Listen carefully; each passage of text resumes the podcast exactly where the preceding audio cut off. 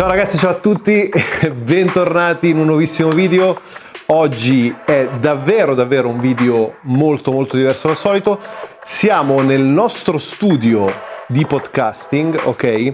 Se non lo sapessi, ho un podcast con il signor Walter Stolfi, che probabilmente segui, è un fotografo anche lui. Abbiamo un podcast che si chiama Content Creators Italia, però attenzione, nel video di oggi voglio farti vedere velocemente quello che è il setup che usiamo, perché anche tu possa aprire il tuo podcast, perché devi sapere che nel duemilaventitré, nei mesi e negli anni a venire, il formato podcast andrà a prendere sempre più piede, ok? È una nuova forma di comunicazione che negli States e all'estero esiste già da diversi anni, qui in Italia sta prendendo piede già parecchio. Quindi eh, mi raccomando, se hai un business, se vuoi creare il tuo personal brand, se vuoi comunque andare a enfatizzare la tua comunicazione online, devi assolutamente aprire un podcast. Ok, questa è una brevissima premessa. Ora, un altro piccolo framework è che il contesto, il setup che vedi è estremamente minimale ed essenziale.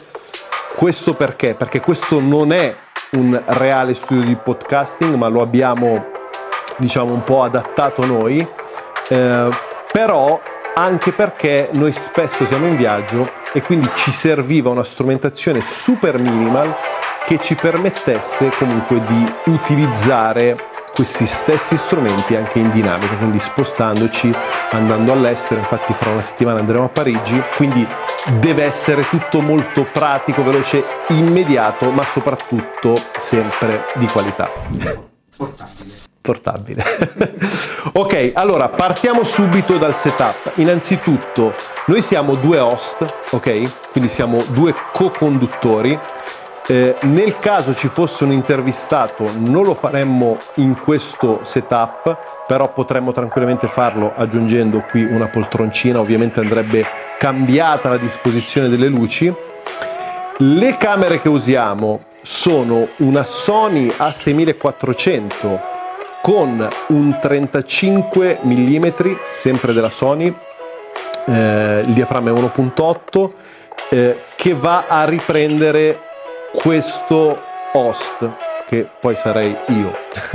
Quindi a questa distanza abbiamo una splendida profondità di campo, eh, abbiamo questa luce che è una luce con, con un diffusore. Questa è molto economica, non te la consiglio, se non sbaglio il brand è eh, E S D D I, però ti suggerisco ehm, quelle della Neewer, che sono comunque economiche ma sono professionali, ok? Noi nell'altro studio utilizziamo quelle della Neewer, che sono tra l'altro di un formato differente, non sempre luci led con diffusore eccetera, ma sono una figata strepitosa. Tra l'altro eh, tutto quello che ti vado a suggerire in questo video lo trovi elencato qui sotto in descrizione, ok? Quindi per qualsiasi domanda o dubbio vai qui sotto, oppure semplicemente aggiungimelo nei commenti, cercherò di risponderti nel più breve tempo possibile, anche se io non sono brevissimo nei tempi.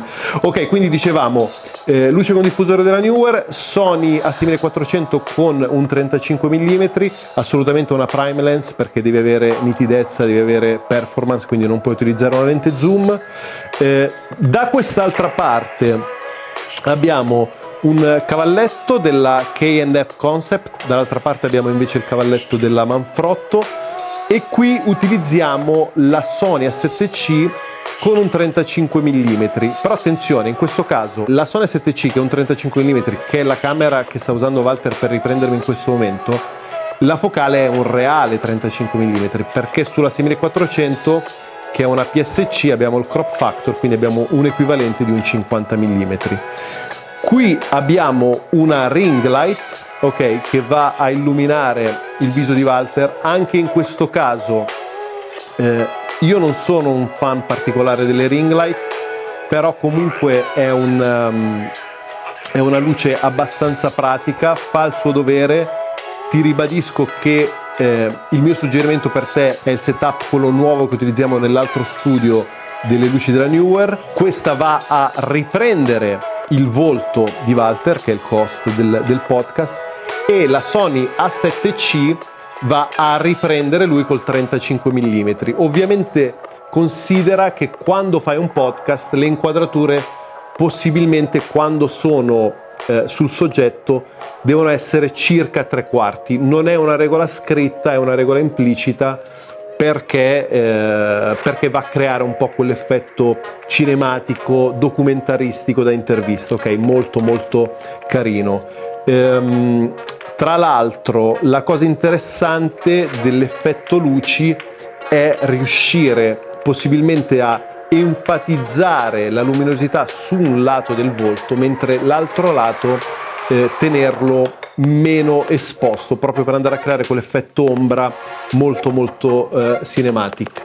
Qui abbiamo una luce Ikea che invece fa semplicemente da background, ne abbiamo due, una di qua e una dal, dal lato opposto.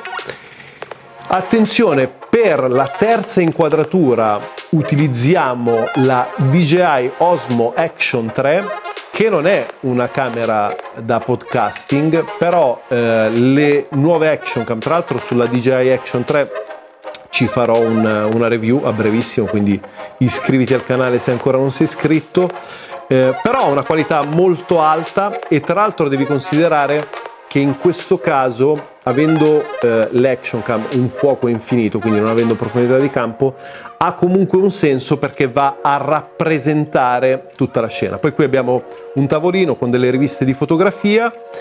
Cosa fondamentale per un podcast è il discorso microfonico, ok?